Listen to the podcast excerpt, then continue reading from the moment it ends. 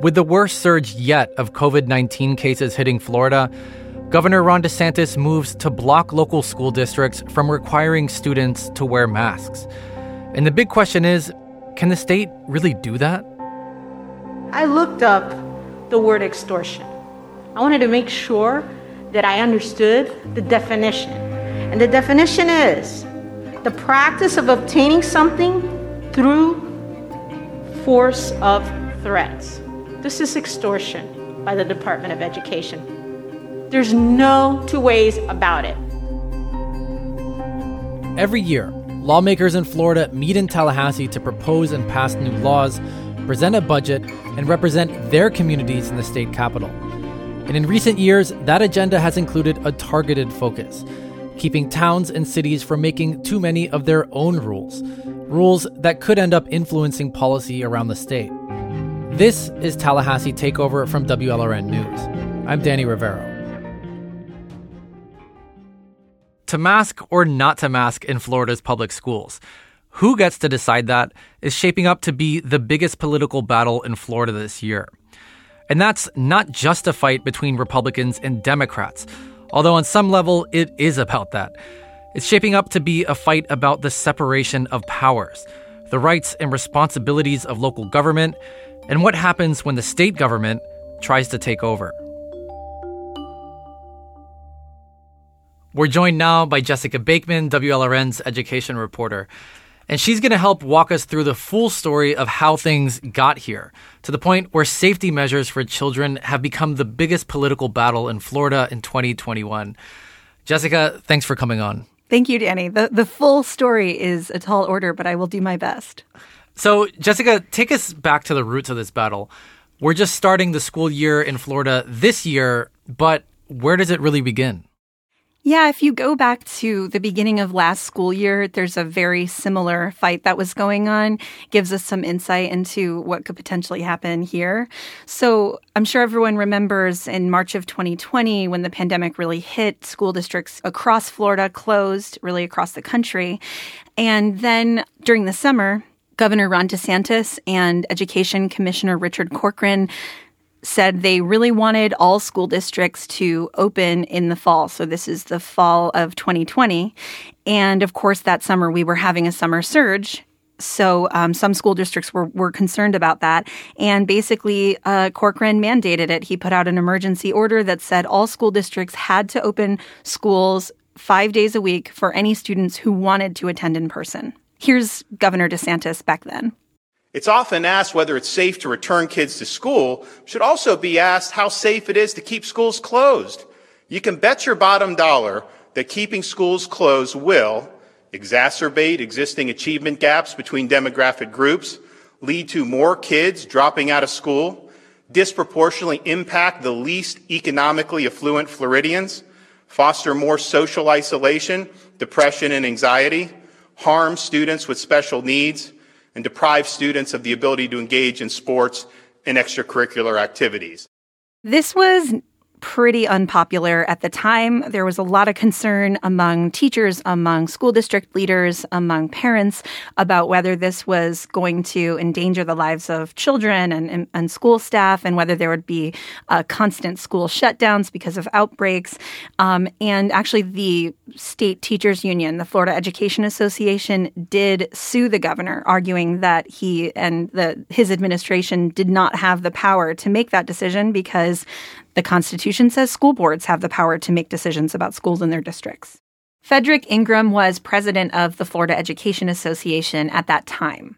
We cannot be guided by politics, nor can we be guided by the economy. We must keep kids alive, we must keep them healthy, and we must keep them safe. The Florida Constitution demands us to do so, and we believe that this executive order to have brick and mortar schools does not give us a constitutional situation where we can go back to school safely.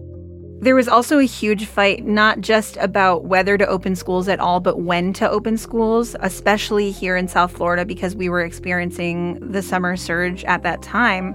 And it really came to a head with the Broward County School Board because the state had already approved Broward's plan to open in mid October.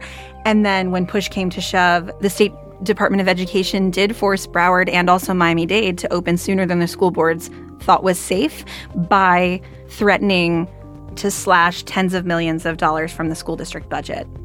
And how did that go down in the school boards? Oh, the school boards were really, really unhappy about it, of course.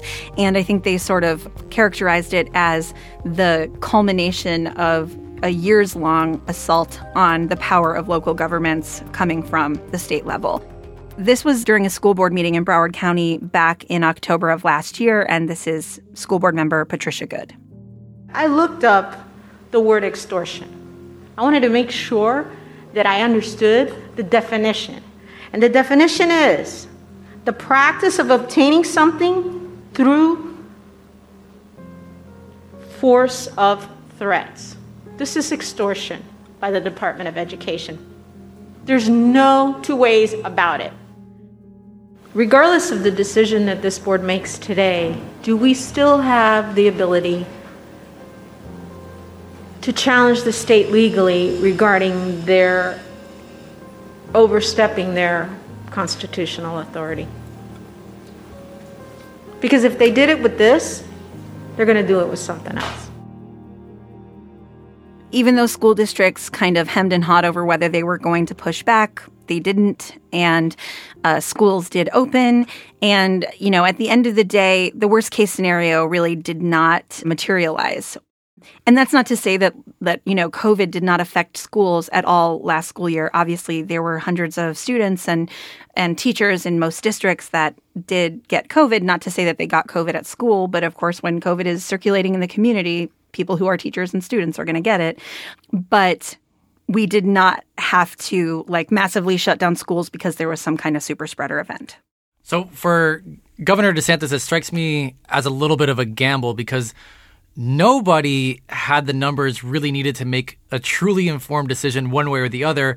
But you could choose to err on the side of caution and keep kids out of schools, or you could err on the side of bringing kids back to schools because of the potential impact on education, socialization, and development. And most other school districts, like big school districts in most other states, erred on the side of keeping kids out of schools. Florida was one of the one of only a few states in the country where schools were open all of last school year.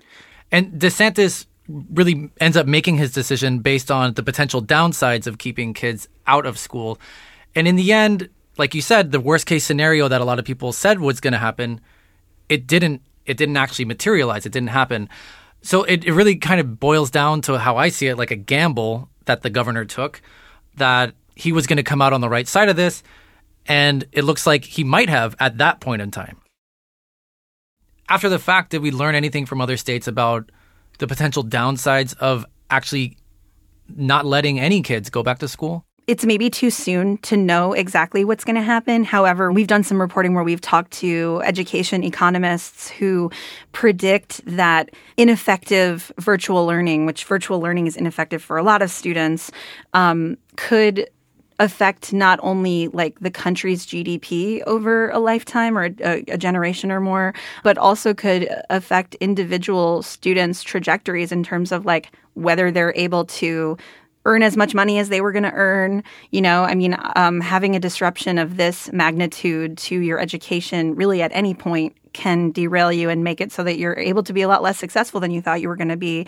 And so I don't know that we'll know the answer to that until years to come, but it could be. It could be that students in Florida end up doing better than students in a lot of these other places because they had the option to go to school.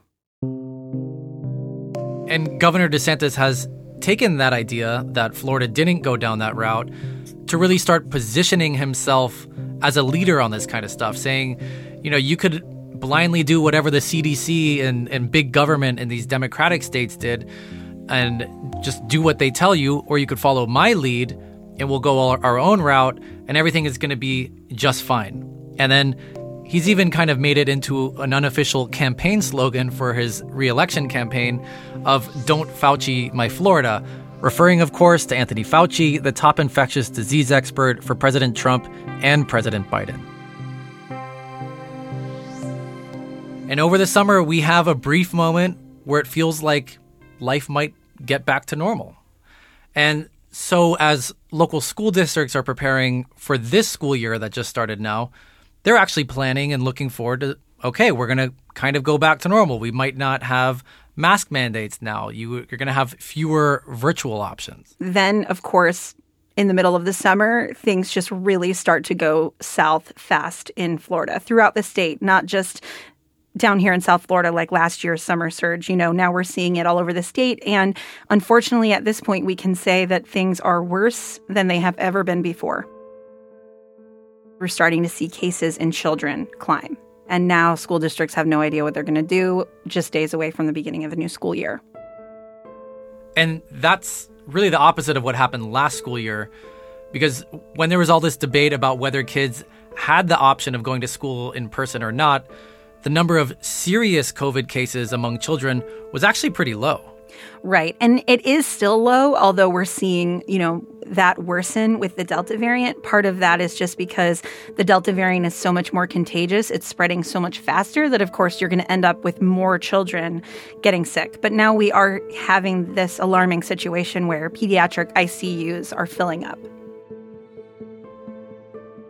And how does the DeSantis administration respond to this rapidly changing situation? Do they at any point acknowledge that what they were planning for might need to be tossed out the window because the situation on the ground has completely changed? Not really. Not really. The DeSantis administration moves forward with virtually the same plans that they had when we thought, you know, things were going to be better, uh, so and so normal or quote unquote normal the DeSantis administration does not want any mandatory masking happening in schools. So DeSantis and again, Education Commissioner Richard Corcoran announced that they will be banning any mask mandates from local school districts. Essentially, if a parent doesn't want their child to wear a mask, they don't have to. So here we are about to begin another school year and about to deal with another mandate coming down from DeSantis. Here he is announcing it.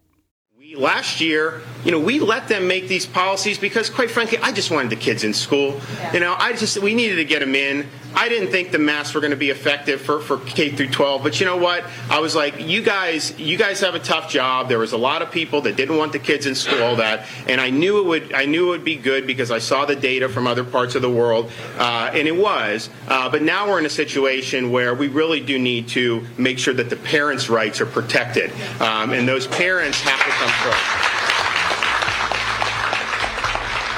And this is happening in a situation where COVID cases among children are increasing, they're getting more severe. And it's also in a circumstance where children under 12 are not yet eligible for any COVID 19 vaccines, which really blocks a whole avenue of protection for these young children. Exactly. And that's what a lot of school board members were saying in pushing back against the governor's position is that if students under 12 can't be vaccinated, the only tool they have to protect themselves essentially are masks, and the governor wants to take that tool away. So local school boards, one by one, and then more and more as time goes on, decide they're going to challenge the governor on this. They're going to say, no, we're going to mandate masks anyway, and kind of call his bluff and see if he's going to do all the things he said he was going to do, including threatening to remove these public officials from office, take away their pay slash funding to the school district, and school boards did not respond uh, well to these threats. This is Patricia Good, a school board member in Broward County, speaking at a school board meeting this summer as, you know, the board was trying to decide whether they were going to move forward with this fight.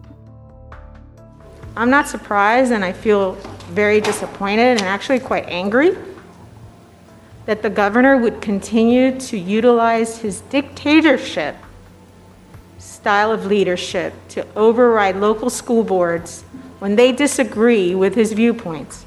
And believe me, I know what a dictatorship feels like. His actions are overreaching, and they put the safety of our students and staff at a risk at a time when COVID is rapidly spreading across our state and certainly in Broward County. Board member Patricia Good was born in Cuba, so that's what she was alluding to there about dictatorships. So while school boards are saying this should be their decision, DeSantis is saying it should be parents' decision. And he's basing that on a law that the legislature passed in 2021. It's called the Parents' Bill of Rights, and it said that parents have the power to make education and healthcare decisions for their children. So DeSantis is saying whether to wear a mask is a healthcare decision, it should be up to parents. So basically, last year, parents had the option of sending their kids to in person classes or not, and now they have the option of sending their kids to school in masks or not. According to Governor DeSantis. Right, until some of the school boards said, no, we're going to mandate masks anyway. And it becomes pretty clear in late July, early August, that a lot of this is politics, right? It's local versus state versus federal politics, but it is clearly about politics on some level. Absolutely. And something that school board members have been really frustrated about is that voters elected them. Voters elected them to make these decisions on their behalf, to represent them. And Yet the governor is stepping in and taking that power away, even in areas where a mask mandate is really popular and parents are begging for it. So this is Rosalind Osgood. She's chair of the Broward County School Board, and this is what she's saying about, you know, how Governor DeSantis has been approaching this situation. God giveth, and DeSantis taketh away. I believe strongly that masks provide safety for everyone. I believe that with my whole being. I am a representative elected to represent District 5, which is a predominantly black district. Black people have been disproportionately impacted by COVID throughout this entire ordeal. So I'm deeply disturbed in being threatened by the governor, trying to uphold an oath of office and trying to protect and serve the people that elected me with their votes, which, by the way, that's all eliminated now. I mean, we was talking about voter suppression. Now the power of the voters in Broward County is totally being eliminated and ignored because they elected local school board members to represent them and make decisions about their school. And President Biden sees this infighting going on between local officials in, in local school boards in Florida and Governor DeSantis as the governor of Florida. And Biden actually enters into the fray and starts communicating with some local school district officials and saying, I got your back. I will back you up. And it becomes this very public political spat between the president and possibly someone who might run against him in 2024, who's Governor DeSantis. The intimidation and the threats we're seeing across the country are wrong. They're unacceptable. I've said before, this isn't about politics. It's about keeping our children safe. It's about taking on the virus together, united. I've made it clear that I'll stand with those who are trying to do the right thing. If you aren't going to fight COVID 19, at least get out of the way of everyone else who's trying we can either have a free society or we can have a biomedical security state. And I can tell you, Florida, we're a free state. People are going to be free to choose to make their own decisions about themselves, about their families, about their kids' education, and about putting food on the table. And Joe Biden suggests that if you don't do lockdown policies, then you should, quote, get out of the way. But let me tell you this if you're coming after the rights of parents in Florida, I'm standing in your way. I'm not going to let you get away with it. While all this fighting was going on, I actually went to a protest outside the Miami Dade School Board building as they were deciding whether to defy Governor DeSantis and have a mask mandate for the largest school district in the state.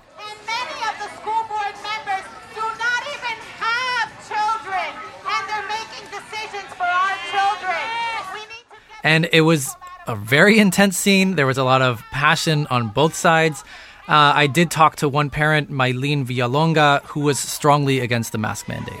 We're not against anybody. We are against control. We are against mandates, everything that's obligatory. We want parents to have a choice to choose whatever they want to do because it's not the CDC who decides, it's not Fauci, it's not anybody, it's the parents. We are the ones who gave birth to these children, we're the ones that care about these children, it's not them.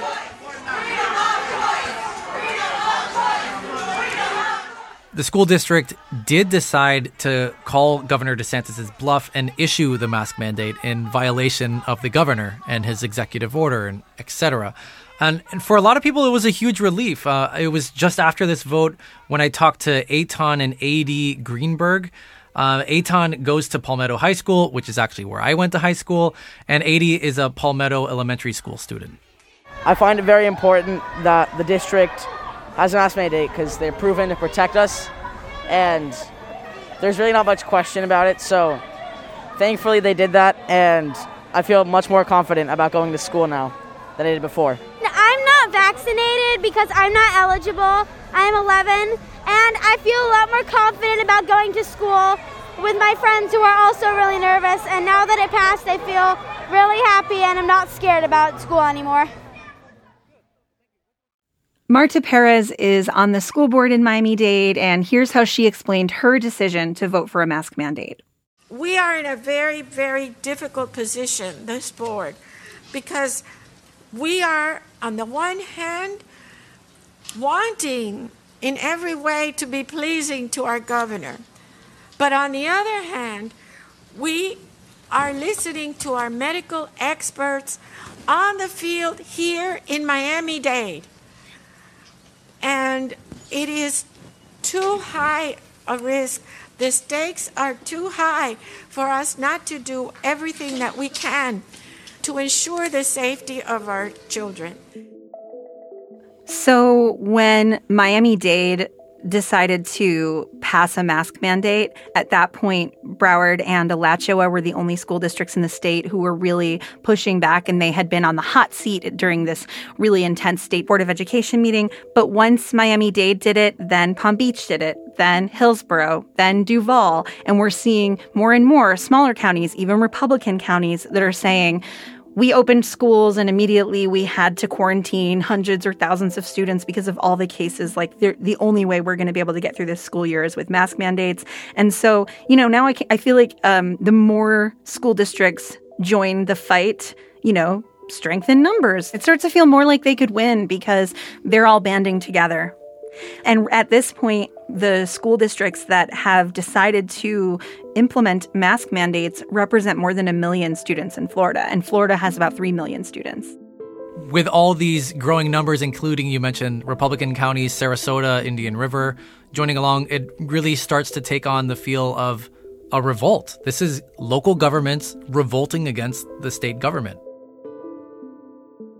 And I have to say, it's really, really fun to watch. Like, this isn't a fun situation, of course, but you and I have been reporting on this tension between state and local governments for, for years now.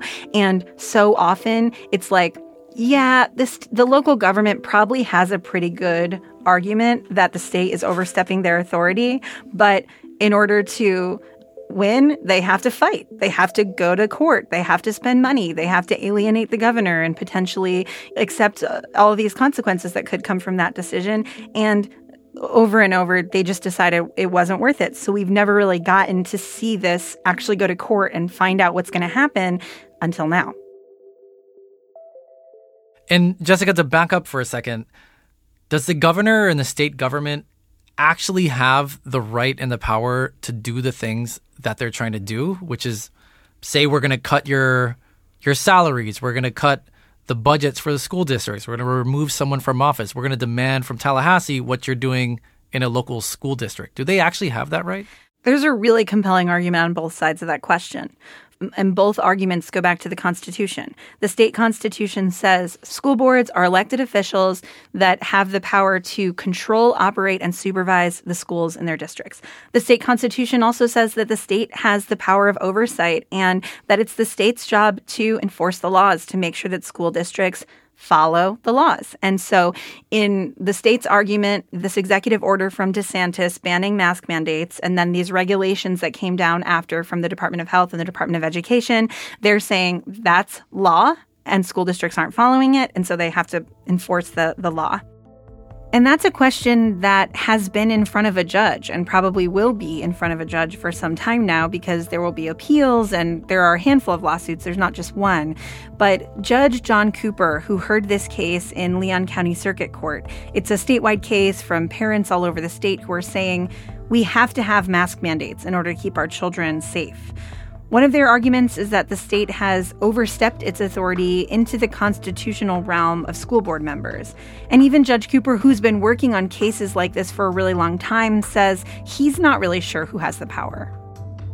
The intermix between local school districts and the legislature has always been interesting to me because it's never been clear to me where the dividing line is between the school board's ability to control and the legislature passing laws. So Judge Cooper ruled on this case and he sided with the parents who wanted to have mask mandates in schools. He did rule that the state government was overstepping their authority in this case. However, I don't think he really answered the big legal question that we're really interested in, which is who has the power here, school boards or the state? This ruling is more narrowly focused on this one issue rather than being some large precedent that could be applied otherwise.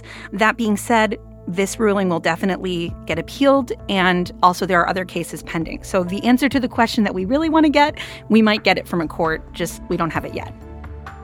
And how long has a fight like this been bubbling up between school boards, school districts, and the state government? This fight is a really long time in the making. Education historians in Florida might tell me that it goes back longer than this, but I would definitely argue that it goes back at least to Jeb Bush, Republican Governor Jeb Bush, who was governor in the early 2000s. His big thing was the A plus plan, which was grading schools. And it really boils down to the fact that his plan gave the state the power to grade schools and their performance. And if they weren't doing well, the state could step in. And there have been other battles more recently about charter schools and school vouchers, but it really all comes back down to the state taking power away from school board members. School board members used to be able to really control the schools in their districts, and now they have a lot less of an ability to do that because the legislature keeps taking it away from them. And so they've wanted to fight, but this was finally a fight that local school districts decided was worth having. Jessica Bakeman covers education for WLRN. Jessica, thanks for coming on. Thank you, Danny. After we recorded this conversation, the Florida Department of Education announced that it would still move forward with slashing funding to several school districts for imposing mask mandates on children, even after Judge John Cooper ruled it was unconstitutional for the state to do that. That's not typically how the system of checks and balances is supposed to work. But Florida Attorney General Ashley Moody cited a state rule that she says blocks that court order from going into effect until or unless a decision comes from an appeals court. The lawsuits are ongoing. Tallahassee Takeover is a production of WLRN News. This episode was reported and produced by Jessica Bakeman and me, Danny Rivero. It's edited by Lance Dixon and Alicia Zuckerman. Our engineer for this episode was Braden Wiggins. We'll see you next time.